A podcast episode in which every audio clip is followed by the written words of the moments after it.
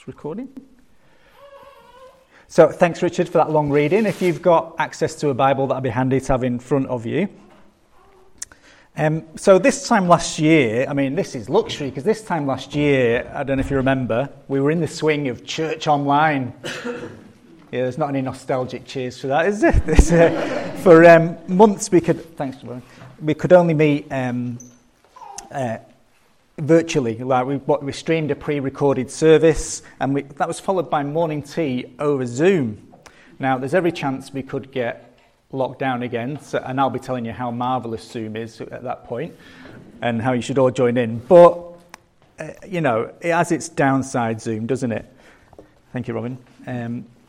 But I reckon Zoom's got built into it an algorithm that if it's going to glitch, you've probably come across this, if it's going to glitch and freeze frame your face, it quickly searches every frame and displays the one where you look your very worst. All right, so sorry, I had these on the projector, but let me see if we can show you. So this is what I think I look like on Zoom, Jason Statham. But then it glitches, and then you get something like this. Oh, yeah, that sort of, or... Yeah, never a good one. It never catches you at your best.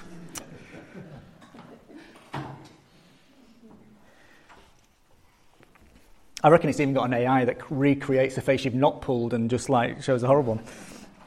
But when you say the words Sodom and Gomorrah, even in today's biblically illiterate society, I reckon most people on the street would have some idea of what you mean. And probably the idea they've got when you say Sodom and Gomorrah is they're kind of like the worst expression of God, catching God's face, in a bad expression with wide-sweeping, indiscriminate judgment, real fire and brimstone stuff. And so I think the kind of Zoom glitch freeze frame people have in their mind is what we just heard from chapter 19, 24 and 25.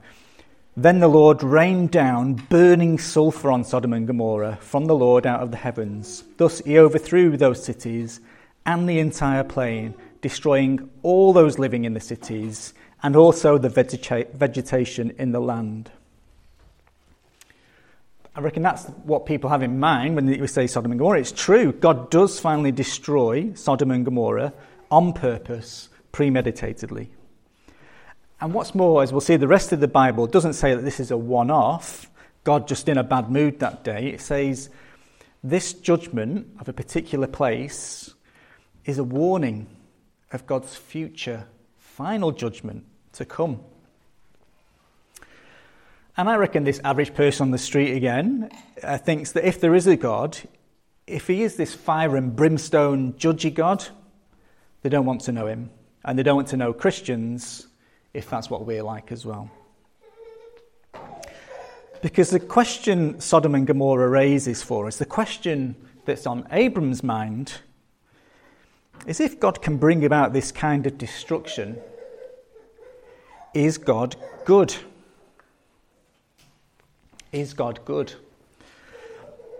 But as we look at not just the Zoom freeze frame of God carrying out this judgment, but also we'll look at the before and the after and the during to get a fully rounded picture from this episode in Abram and Lot's life. We'll see that God is good, that God is right and he's just and fair, and that he's merciful and kind and full of grace. So just to get you up to speed where we're up to with Abram, God's made a covenant contract with him, promising him offspring, that nations and kings will come from him, and the land of Canaan is his own possession. And Abram's side of the bargain is to take God at his word and trust him. So in Genesis 17, God said to Abram, "I am God Almighty, walk before me faithfully and be blameless." And so far since then, Abram's been putting that into practice. Abram has had himself and all the males in his household circumcised, as God commanded, as a physical sign that they were in on this contract entrusted to them with God's promise. And then Abram's shown faithfulness again as God, in the form of three men, came to visit, laying on the best hospitality he possibly could for them.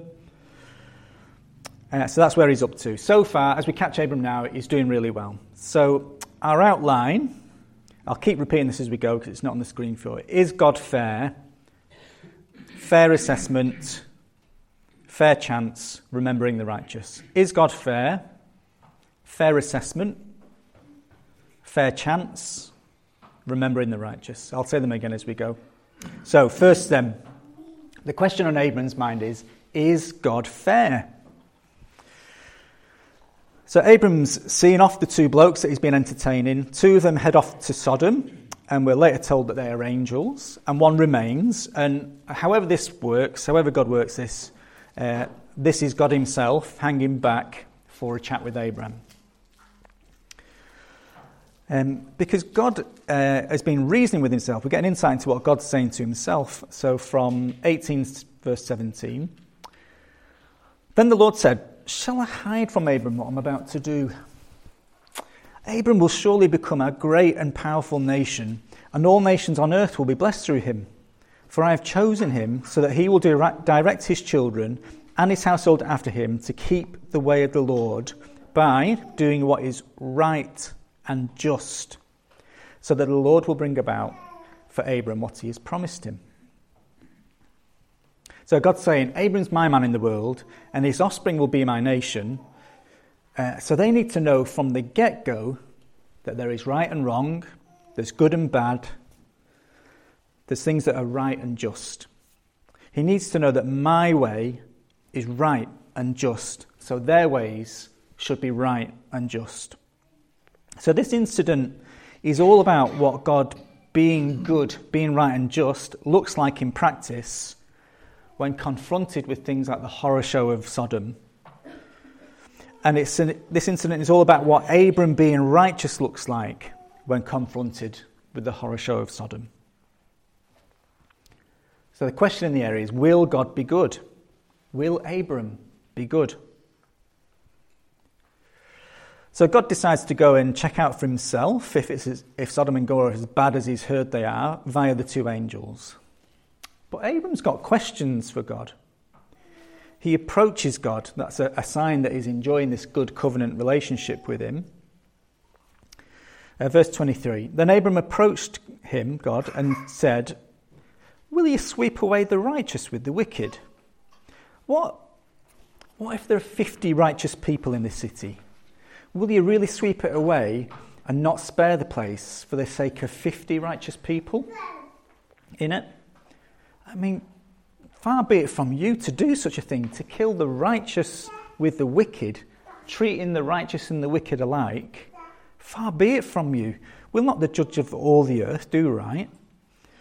The Lord said, "If I find 50 righteous people in the city of Sodom, I will spare the whole place for their sake." So what Abram's really asking, isn't it, is, are you going to be fair? It doesn't seem to be right to me that you're going to sweep away a whole place without taking into account that there are people there who are faithful to you. And Abram is certain that God is fair. Far be it from you, he says. Will not the judge of all the earth do right? Well, of course he will. But how? How is God going to make this situation fair? I don't know if you're any good at haggling in shops for things. I'm terrible. I feel bad for putting the shop assistant out of the trouble of serving me. My dad used to do it every time we were shopping. You know, he's always like, "Oh, isn't there a deal you could do? Because I'm buying so much." You know, it's like 2 pairs of socks or something. I used to hide in the corner. Is this what Abram's doing? Is he haggling here with his 50, his 45, his 30, his 20, his 10? Surely testing God's patience. Well, no, Abram knows his place. He says, "I am nothing but dust and ashes." What Abram's doing here is asking God what he's like. He's not telling God how he should be. So remember that God loves us to ask questions to find out what he's like. Doubts and questions from a position of knowing that you are but dust and ashes, that's a good thing to do, to ask God. But Abram starts out genuinely trying to work out the complicated problem of how God carries out his judgment fairly. But then if we look closely at verse 28, having worked out that God is not just fair and just, but also willing to spare the unrighteous for the sake of the righteous, Abram finds himself, so Abram's the righteous man in God's eyes at this point, by faith.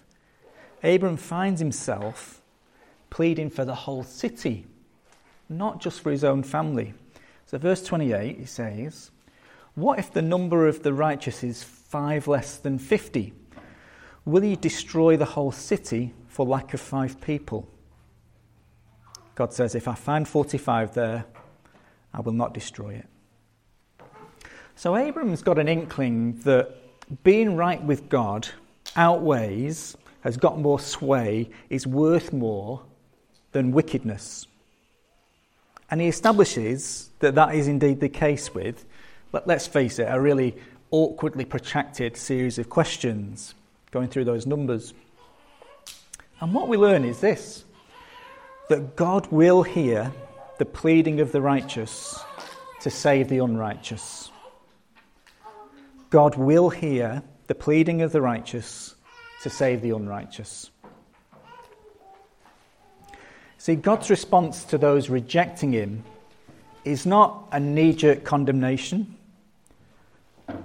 His reaction is to consider how they might be saved.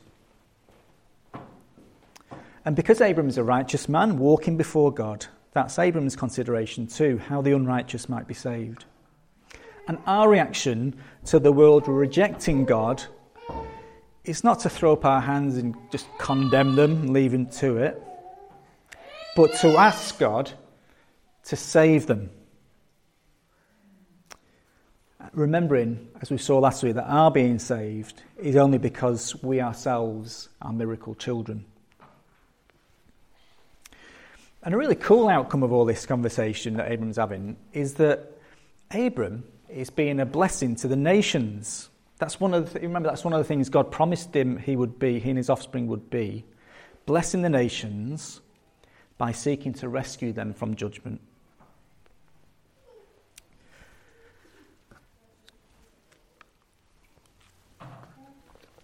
Moving on to chapter 19 then.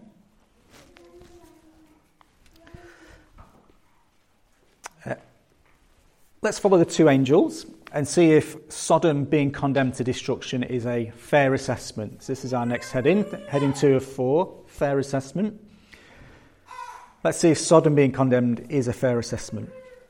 Well, the angels are greeted by Abram's nephew, Lot.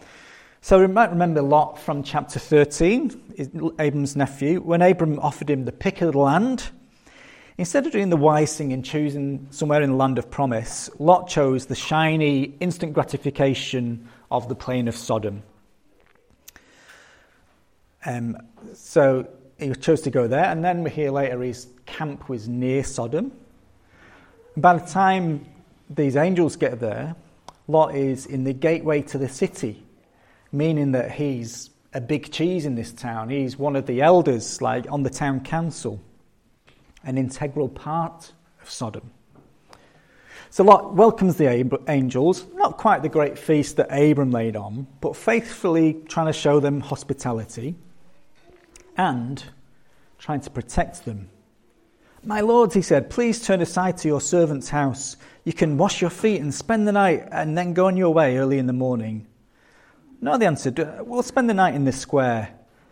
But he insisted so strongly that they did go with him and entered his house. He prepared a meal for them, baking bread without yeast, and they ate. So there's an insistence and a hastiness, bread without yeast, that sounds an ominous note. So you know if you've got guests coming around, short notice for dinner or something, and you don't so much tidy up as shove everything in one room. And that room, you're like, you can't go in there because then you realise how disorganised and untidy we really are. Well, it feels a bit like that with the town square. No, you can't. You don't want to go in the town square at night. Verse 4, "Before they had gone to bed, all the men from every part of the city of Sodom both young and old, surrounded the house. They called to Lot, "Where are the men who came to you tonight? Bring them out to us so we can have sex with them." And Lot, whilst trying to protect his guests, doesn't exactly clothe himself in glory, does he? "Look, I've two daughters who have never slept with a man. Let me bring them out to you and you can do what you like with them. But don't do anything to these men, for they have come under the protection of my roof." Now, I don't know if you're expecting me to come up with some complicated biblical reason why what Lot suggests here is really okay. There isn't. It's as awful as it sounds.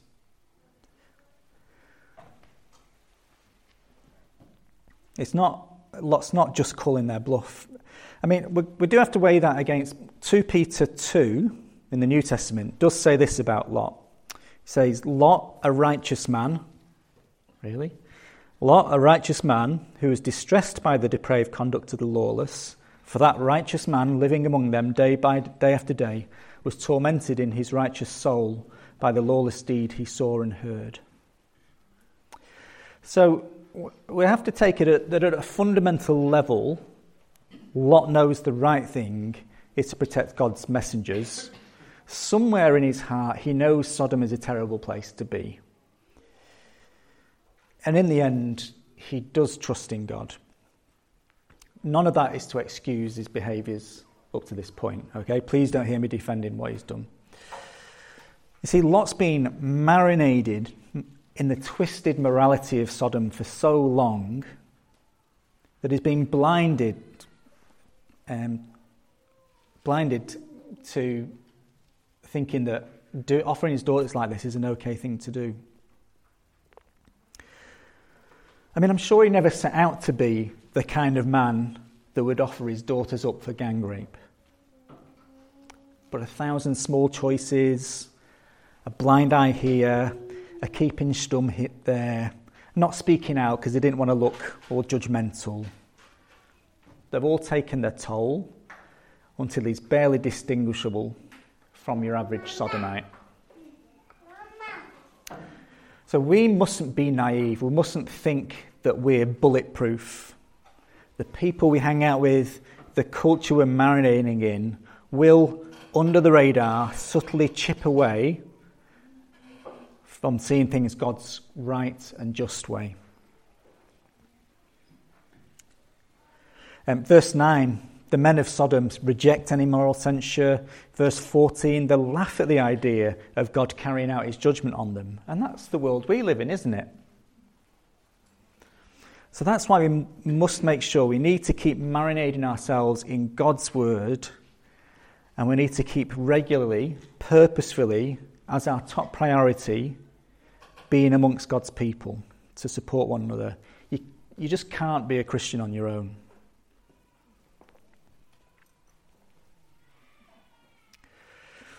The men of Sodom laugh at the idea of judgment as a joke. And many people today, our average person on the street again, would say that the idea of God's judging people, sending people to hell, well, they'd think that that was a sick joke, wouldn't they?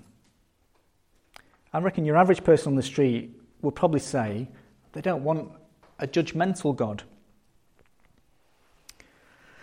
But think about it. What should God do with a town where the norm is to greet visitors with gang rape? Not just a few rotten apples, all the men of all ages.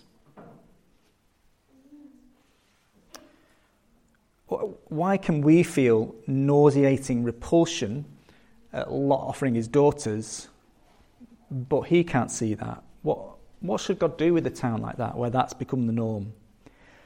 Do we really think they should get away with it? What if they had taken Lot's daughters? If you were one of Lot's daughters, what would you think should happen to those men? What would you think should happen to your father who gave you up for the sake of some strangers? How much more is God, who knows perfect, who's perfectly right and just, and knows every hair on our heads, how much more does he feel the outrage that we feel? You see, God's judgment, God being judgmental, is a good thing. Remember why he singled out Sodom and Gomorrah in the first place, because of the outcry against them. We see that in verse 18:20 and 19:30. It's because of the outcry. And in the Bible, that kind of outcry always means the crying out of the downtrodden and the oppressed, the powerless, the victims against their oppressors. It's the kind of cry that God warns throughout the Bible that he is especially attentive to. So we mustn't pit God's kindness against his judgment, because God's judgment is his kindness. We're told not to take revenge. So somewhere like Romans 12:19, do not take revenge, my dear friends, but leave room for God's wrath, for it is written, it is mine to avenge, I will repay, says the Lord. So we're told not to take revenge, not because there is no vengeance, but because God, who judges everything perfectly, with all information, no bias, it's up to him to take the vengeance. So there is vengeance, it's just not ours to take. So the truth is, we do want God to judge. God's judgment is good. We instinctively know that evil deserves punishment and that good deserves reward. It's just that we all know that we've done evil ourselves. We've all gone against God, we've all hurt others, and we're not keen on God's judgment because at heart we know we deserve it. Okay, so we've seen the verdict that Sodom should be destroyed is a fair assessment. And yet when it comes to escaping this judgment, God gives a fair chance. A fair chance, our next heading.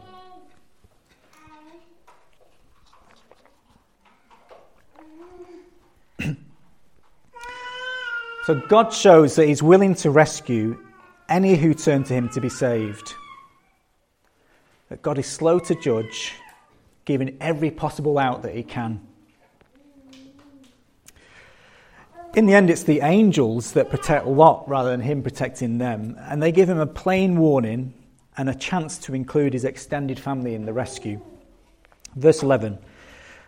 Then they struck the men who were at the door of the house, young and old, with blindness, so they couldn't find the door. The two men said to Lot, do you have anyone else here, sons-in-law, sons or daughters, or anyone else in the city who belongs to you? Get them out here, because we are going to destroy this place. The outcry to the Lord against its people is so great that he sent us to destroy it. Lot's sons-in-law laugh off the threat of judgment. The angels speak with more urgency, warning after warning, whilst Lot kind of dithers, procrastinates. In the end, the angels drag them out. Verse 16, when he hesitated, the men grasped his hand and the hands of his wife and of his two daughters and led them safely out of the city, for the Lord was merciful to them. As soon as they brought them out, one of them said, flee for your lives, don't look back, and don't stop anywhere on the plain. Flee to the mountains, or you'll be swept away. So let's just sum up what Lot's efforts here. He's jeopardised his daughters, he's enraged the townsfolk, and he's left himself needing rescue by those he sought to protect. He's not doing great. And he's still like wheedling for concessions. He still wants to go to a town, not up into the hills. Maybe his own little Sodom that he wants. It's a bad case of I'm a city person. Yeah. But not only do the angels rescue him, despite his best efforts to burn to a crisp, they entertain his request. So looking at this run-up to their destruction, the judgment of Sodom and Gomorrah isn't simply a story of God snapping his fingers in angry destruction. It's a story of God extending chance after chance, grace after grace, intervening directly to offer rescue for the unrighteous from what they deserve. So if you're not a Christian here today, if your friends and family are not Christian, that unrighteous category, that's you. Not because you're worse than me or anyone else here. You could well have lived a much more moral life than I have. But because the only way to be righteous, the only way to be right with God, is to accept the rescue offered by Jesus. So in Sodom, the offer was the angels' hands to drag them out, their backs turned on Sodom. But it was a rescue they needed to opt into. A rescue that involved turning their backs on their old ways and their old self-reliance. For us, the offer is to put our trust in Jesus, to give our lives over to him as our Saviour and our Lord.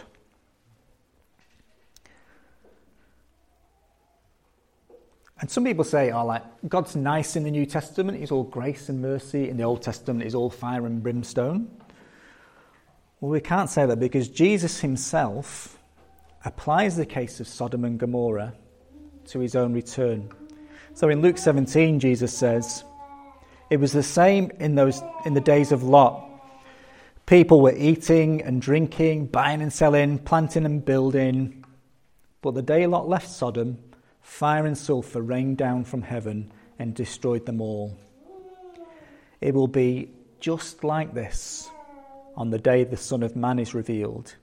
That's on the day that Jesus returns.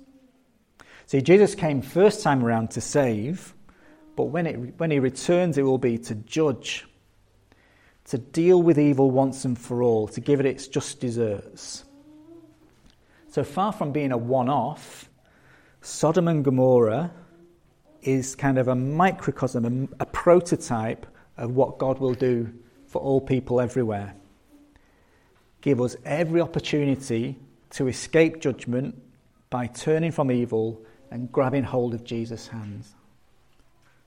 But in the end, bringing a final, total judgment.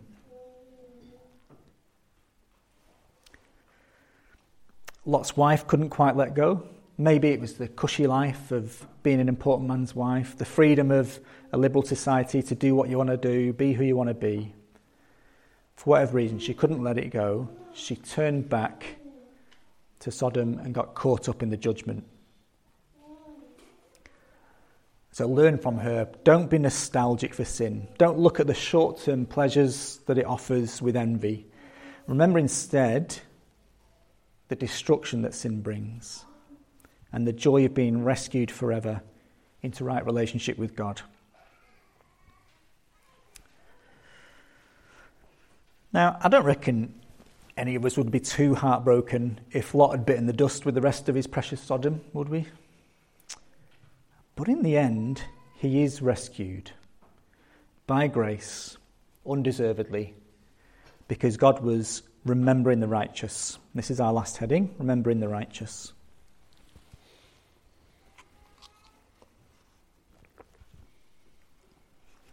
As Abram looks down on the smouldering plain, verse 29 of chapter 19 sums up for us what's just happened.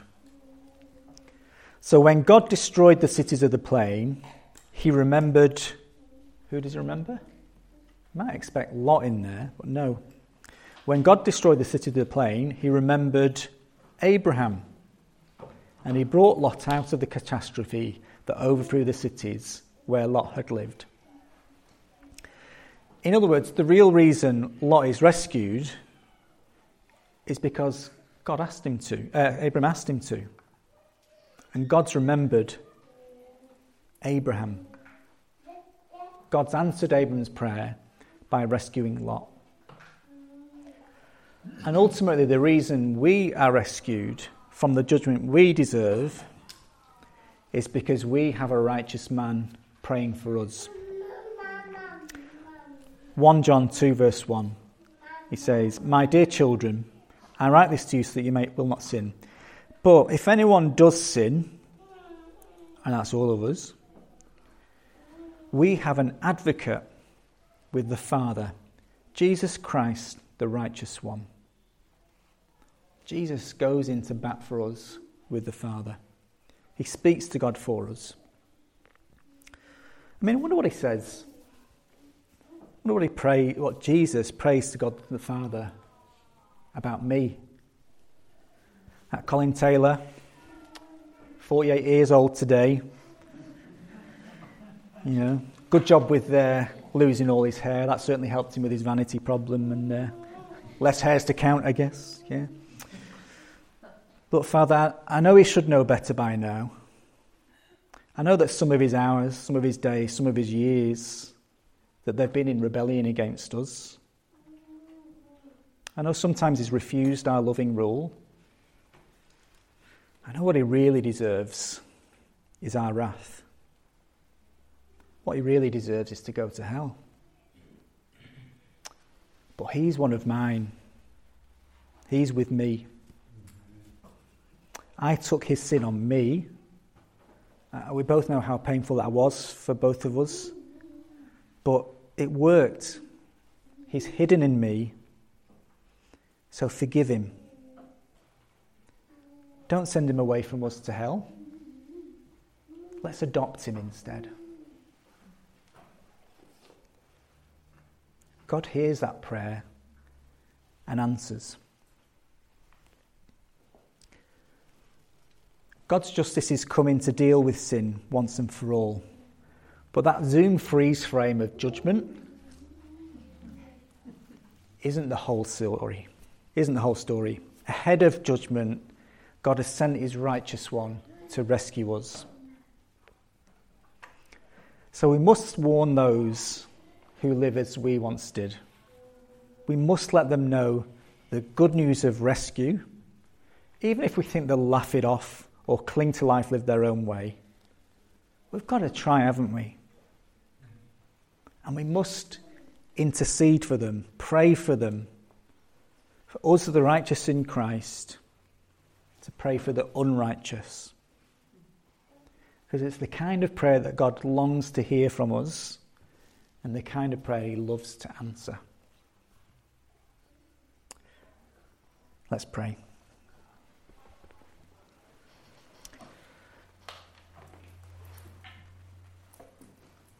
Lord, thank you that you don't just give us what we deserve straight off the bat in anger, but you've sent Jesus to give us every opportunity to escape the judgment we deserve. Thank you that you are a good and fair, impartial judge. That you'll never get any judgment wrong. And that by your grace, you've saved us from the judgment we deserve. Please help us to have your heart for the unrighteous, to keep pleading with you for the unrighteous. And we just take a moment now to bring before you 3 names of people we know who aren't trusting in Jesus, who we would love to. Lord, please have mercy on these people. Please grab them by the hands and drag them into faith with Jesus. Amen.